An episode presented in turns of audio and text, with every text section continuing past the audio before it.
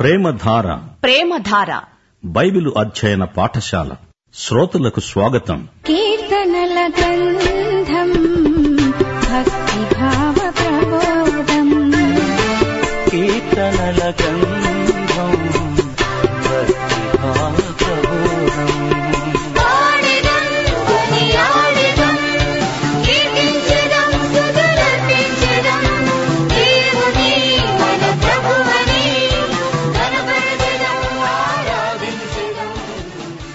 ప్రియ సోదరి సోదరులారా డెబ్బై మూడో కీర్తనతో నేటి పాఠం ప్రారంభమవుతుంది ఎనభై తొమ్మిదో కీర్తన వరకు కీర్తనల్లో మూడో గ్రంథం కొనసాగుతుంది ఇది లేవియ కాండానికి సరిపోల్చవచ్చు దేవుని సార్వభౌమత్వము చరిత్రలో దేవుని హస్తము దేవుని విశ్వసనీయత దావీదీయ నిబంధన వివరంగా కీర్తన రూపంలో వర్ణించబడినాయి ఆరాధన మన జీవితాలలో ఎడతెగని ప్రక్రియ డెబ్బై మూడో కీర్తనలో దేవుని ఆలయం కనిపిస్తుంది ఈ కీర్తనల్లో లేవియ కాండం లక్షణాలు కనిపిస్తాయి లేవియ కాండం మీకు జ్ఞాపకముందా ఆ గ్రంథమంతటా మనకు రెండు ప్రాముఖ్య సత్యాలు గోచరిస్తాయి దేవుడు పరిశుద్ధుడు రక్తము చిందించకుండా పాపక్షమాపణ కలగదు లేవియ కాండంలోని కీలక పదాలు రెండున్నాయి పరిశుద్ధత బలి ఈ కీర్తనల రెండో గ్రంథంలో కూడా ఇవే అంశాలు పదే పదే పునరుక్తి అవుతాయి డెబ్బై మూడో కీర్తన ఆసాపు కీర్తన ఆసాపు ఎవరు దావీదులాగే ఆసాపు కూడా గాయకుడు సంగీతమందు ప్రవీణుడు డెబ్బై మూడు నుండి ఎనభై మూడో కీర్తన వరకు కీర్తనలన్నీ ఆసాపు రచించాడు మొదటి వచనం ఇస్రాయేలు ఎడల శుద్ధ హృదయుల ఎడల నిశ్చయముగా దేవుడు దయాళుడై ఉన్నాడు శ్రోతలు గమనించండి ఆసాపు దేవుని ఆలయంలో ప్రవేశించాడు దేవుని దర్శనం పొందాడు దేవుని జ్ఞానాన్ని అవగాహన చేసుకున్నాడు దేవుడు దయాళుడు అని గ్రహించాడు దేవుని జ్ఞానం మానవ జ్ఞానాన్ని మించినది ఈ కీర్తన అంతా రెండే రెండు అంశాలతో నిండిపోయి ఉంది ఒకటి విశ్వాసులు శ్రమల పాలైపోతున్నారు దుర్మార్గులు వర్ధిల్లుతున్నారు ఎందుకు రెండు దుర్మార్గుల ఐశ్వర్యం చూచి విశ్వాసులు మాకు అది లేకపోయనే అనుకుంటారు ఈ రెండు అంశాలను ఆసాపు కీర్తన చర్చిస్తుంది దుర్మార్గుల ఐశ్వర్యం త్రుటిలో అంతరించిపోతుంది ఇహలోక జీవితానికి పరలోక జీవితానికి మధ్య విభజన రేఖ ఉంది ఆ రేఖను సమీపించగానే ఐశ్వర్యం అంతరించిపోతుంది విశ్వసనీయులకు రాబోయే ఘనత ఎంత విలువైనదో అప్పుడు బోధపడుతుంది ఇప్పుడు ఐశ్వర్యం అనుకున్నది అప్పుడు చెత్త కంటే కనా కష్టమనిపిస్తుంది ఇక్కడ విశ్వాసుల కష్టనష్టాలకు అక్కడ పరలోకంలో అమూల్యమైన బహుమానాలు లభిస్తాయి అక్కడే మనకు నష్టపరిహారం లభిస్తుంది పరలోకానికి మనము వెళ్లిన తరువాత ఇహలోక సంబంధులు మనల్ని చూచి విలపిస్తారు తాము కోల్పోయిన అవకాశాలకు గాను కన్నీరు కారుస్తారు ధనికుడు లాజరును చూచి తన స్థితికి లాజరు స్థితికి వ్యత్యాసాన్ని గమనించి ఎంతో కుమిలిపోయాడు ఇప్పుడు డెబ్బై మూడో కీర్తన రెండో వచనం వినండి నా పాదములు జారటానికి కొంచెంలో తప్పిపోయింది నా అడుగులు జారటానికి సిద్ధమయ్యాయి భక్తిహీనుల క్షేమం నా కంటబడినప్పుడు గర్వం చేత వారిని బట్టి నేను మత్సరపడ్డాను అసూయ చెందాను వారు పుష్టిగా ఉన్నారు వారికేమీ ఇబ్బందులు లేవు వారు గర్వమే కంఠహారములాగా ధరించుకున్నారు బలాత్కారమే వారి వస్త్రం వారి కన్నులకు కొవ్వు ఎగదట్టింది ఎగతాళిగా మాట్లాడతారు ముఖం ఆకాశం తట్టు ఎత్తుతారు నాలుకతో భూసంచారం చేస్తారు వారిని వెంబడించేవారు చాలామంది ఉన్నారు వారు భక్తిహీనులు దేవునికే తెలివి లేదనుకుంటారు ధనవృద్ధి చేసుకుంటారు వారిని చూస్తూ ఉంటే నాకనిపిస్తోంది ఈ భక్తి ఎందుకు వృధా ప్రయాస హృదయశుద్ధి ఎందుకు ఏమి లాభం శిక్ష నేనెందుకు భరించాలి అయితే ఈ సంగతులు తెలుసుకోవడానికి నేను పరిశుద్ధ స్థలంలోకి వెళ్ళాను అప్పుడు నాకు సత్యం బోధపడింది వారు కాలుజారే చోటనే ఉన్నారు త్రుటిలో వారు పాడైపోతారు నశిస్తారు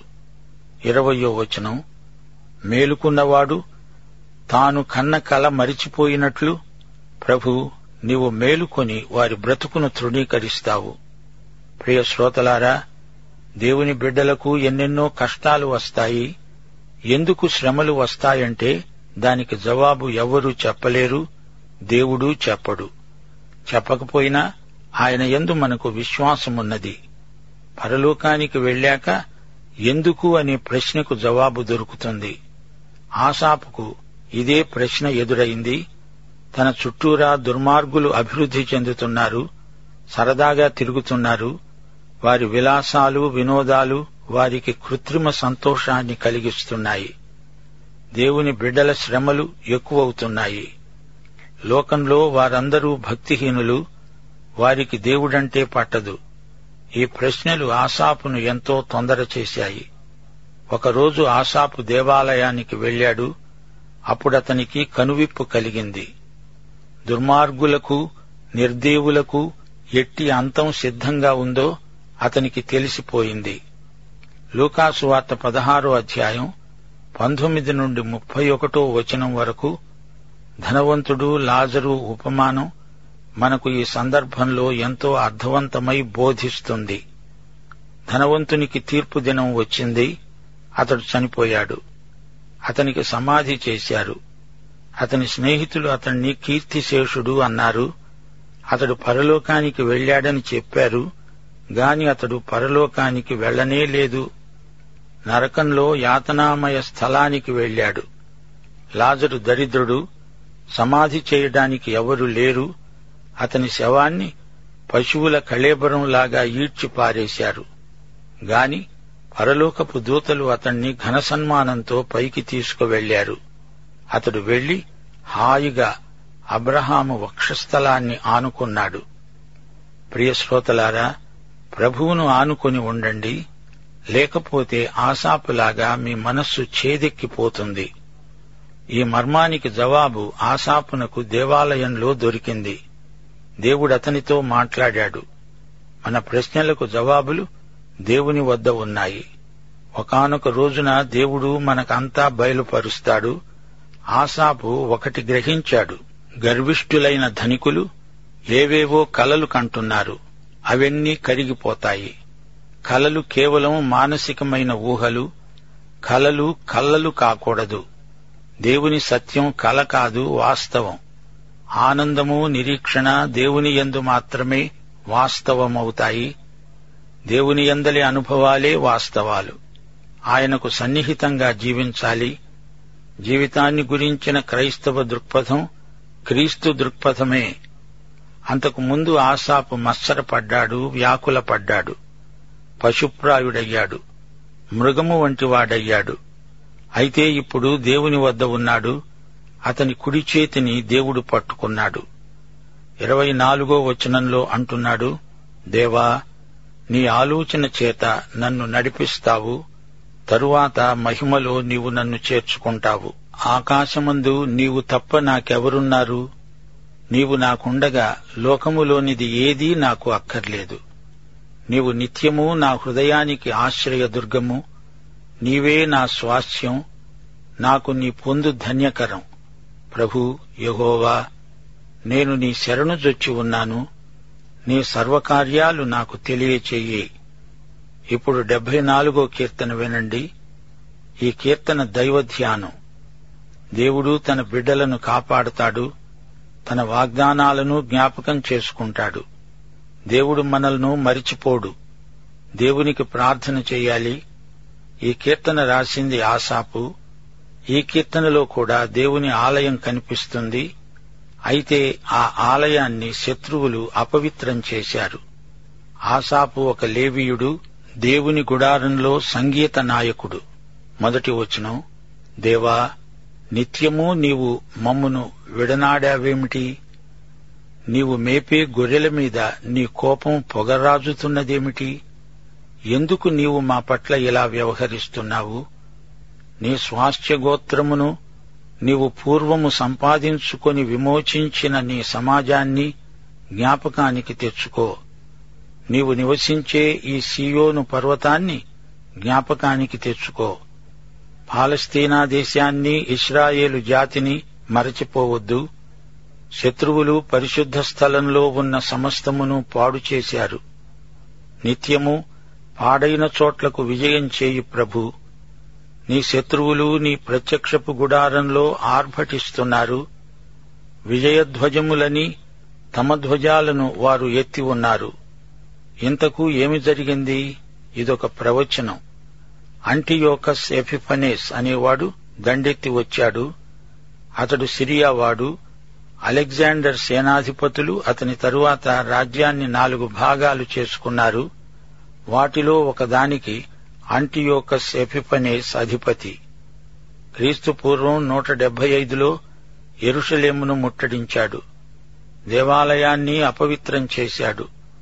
దేవాలయంలోని పాత్రలన్నిటిలో పందిమాంసం వేశాడు పరిశుద్ధ స్థలంలో జూపిటర్ ప్రతిమను నిలువబెట్టాడు ఇదే దానియేలు గ్రంథం ఎనిమిదో అధ్యాయంలోని వినాశనకరమైన హేయ వస్తువు క్రీస్తు శకం డెబ్బైలో రోమియుడైన టైటస్ వచ్చి దేవాలయాన్ని ధ్వంసం చేశాడు ఈ విధంగా దేవుని ప్రవచనం నెరవేరింది అయితే అది మళ్లీ పునర్నిర్మాణమవుతుంది ఆసాపు చెబుతున్న ప్రవచనం నెరవేరుతుంది శ్రమల కాలంలో దేవాలయం అపవిత్రమవుతుంది ఎన్ని శ్రమలు వచ్చినా దేవుని ప్రజలు శేషిత జనాంగమై నిలుస్తారు పరిశుద్ధ స్థలానికి అగ్ని ముట్టిస్తారు నేల మట్టం చేస్తారు మందిరాన్ని అణగదొక్కుతారు కాల్చివేస్తారు ఎంతకాలం ఇలా జరుగుతుంది ఎంతకాలం శత్రువుల ఆగడం కొనసాగుతుంది పన్నెండో వచనం పురాతన కాలం మొదలుకొని దేవుడు నా రాజై ఉన్నాడు దేశములో మహారక్షణ కలుగజేసేవాడు ఆయనే సముద్రాన్ని పాయలుగా చేసినవాడు జలభుజంగముల శిరస్సులు పగులగొట్టినవాడు మకరము యొక్క శిరస్సును ముక్కలుగా చేసినవాడు ఆయనే అరణ్యవాసులకు ఆహారమిచ్చినవాడు బుగ్గలను నదులను పుట్టించినవాడు నిత్యము ప్రవహించే నదులను ఇంక చేసినవాడు ఆయనే దేవా పగలు నీదే రాత్రి నీదే సూర్యచంద్రులను నీవే నిర్మించావు భూమికి సరిహద్దులను నియమించిన వాడవు నీవే వేసవికాలము చలికాలము నీవే కలుగజేశావు పద్దెనిమిదో వచనం యహోవా శత్రువులు నిన్ను దూషణలు చేయడం అవివేక ప్రజలు నీ నామమును దూషించడం మనస్సుకు తెచ్చుకో దుష్టమృగానికి నీ గువ్వ యొక్క ప్రాణాన్ని అప్పగించకు శ్రమనుందే నీ వారిని నిత్యము మరువకు ఇస్రాయేలు శేషిత జనాంగాన్ని కాపాడమని ఆసాపు ప్రార్థిస్తున్నాడు దేవుడు నీకు నాకు ఇంతకంటే గొప్ప మేలు చేయగలడు ఇరవై రెండో వచనం దేవా లే నీ వ్యాజ్యం నడుపు అవివేకులు దినమెల్లా నిన్ను నిందించే సంగతి జ్ఞాపకం చేసుకో దేవుడు సర్వసమర్థుడు సర్వశక్తిమంతుడు అలాంటి దేవుణ్ణి మనము కలిగి ఉన్నాము ఆయనను నమ్ముకున్న వారికి సమస్తము సాధ్యమే ప్రియ శ్రోతలారా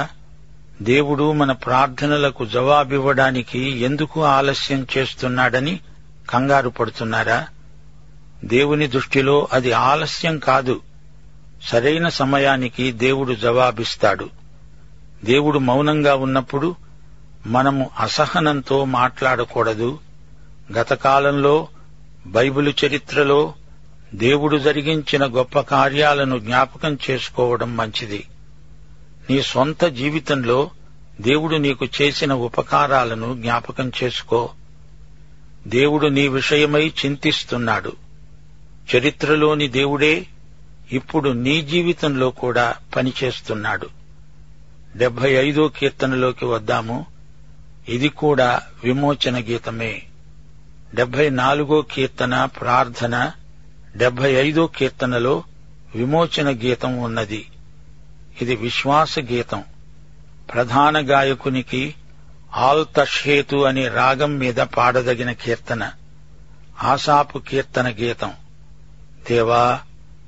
మేము నీకు కృతజ్ఞతాస్థుతులు సమర్పిస్తున్నాము నీవు సమీపంగా ఉన్నావని కృతజ్ఞతాస్థుతులు సమర్పిస్తున్నాము నరులు నీ ఆశ్చర్య కార్యాలను వర్ణిస్తారు దేవుని నామము పరిశుద్ధపరచబడునుగాక నేను యుక్తకాలమును కనిపెడుతున్నాను నేనే న్యాయమును బట్టి తీర్పు తీరుస్తున్నాను దేవుడు తన కాలమానం ప్రకారం వస్తాడు తాను ఎప్పుడు వచ్చేది ఎవరికీ తెలియదు దేవునికే తెలుసు కాని ఆయన చెప్పడు నిర్ణయకాలమందే ఆయన వస్తాడు ఆయన రాకడకు తేదీలు నిర్ణయించడం అవివేకం ఆరో వచనం తూర్పు నుండైనా పడమటి నుండైనా అరణ్యము నుండైనా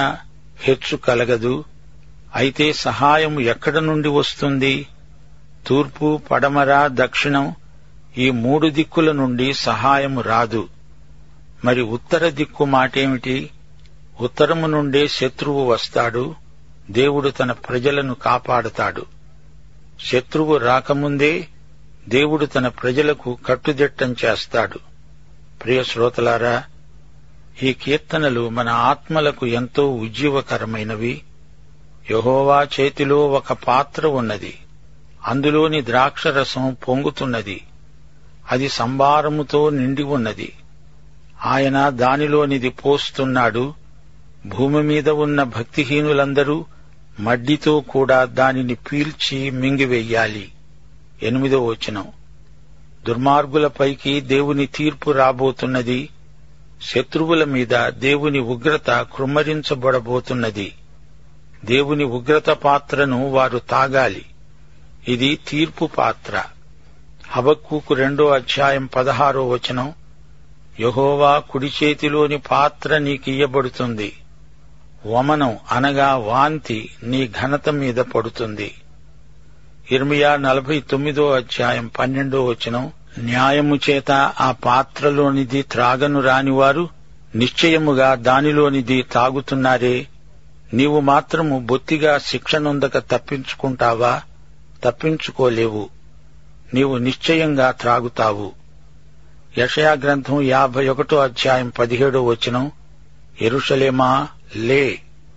యహోవా క్రోధపాత్రను ఆయన చేతి నుండి పుచ్చుకొని త్రాగినదానా తూలిపడజేసే పాత్రలోనిది అంతా త్రాగినదానా నిలువు ఇది దేవుని క్రోధ పాత్ర సువార్తను తిరస్కరించే వారికి శ్రమ పాఠం ఇంతటితో సమాప్తం ప్రభు అయిన యేసుక్రీస్తు వారి దివ్య కృప తండ్రి అయిన దేవుని పరమ ప్రేమ పరిశుద్ధాత్మ యొక్క అన్యోన్య సహవాసము సమాధానము మనకందరికీ సదాకాలము తోడై ఉండునుగాక ఆమెన్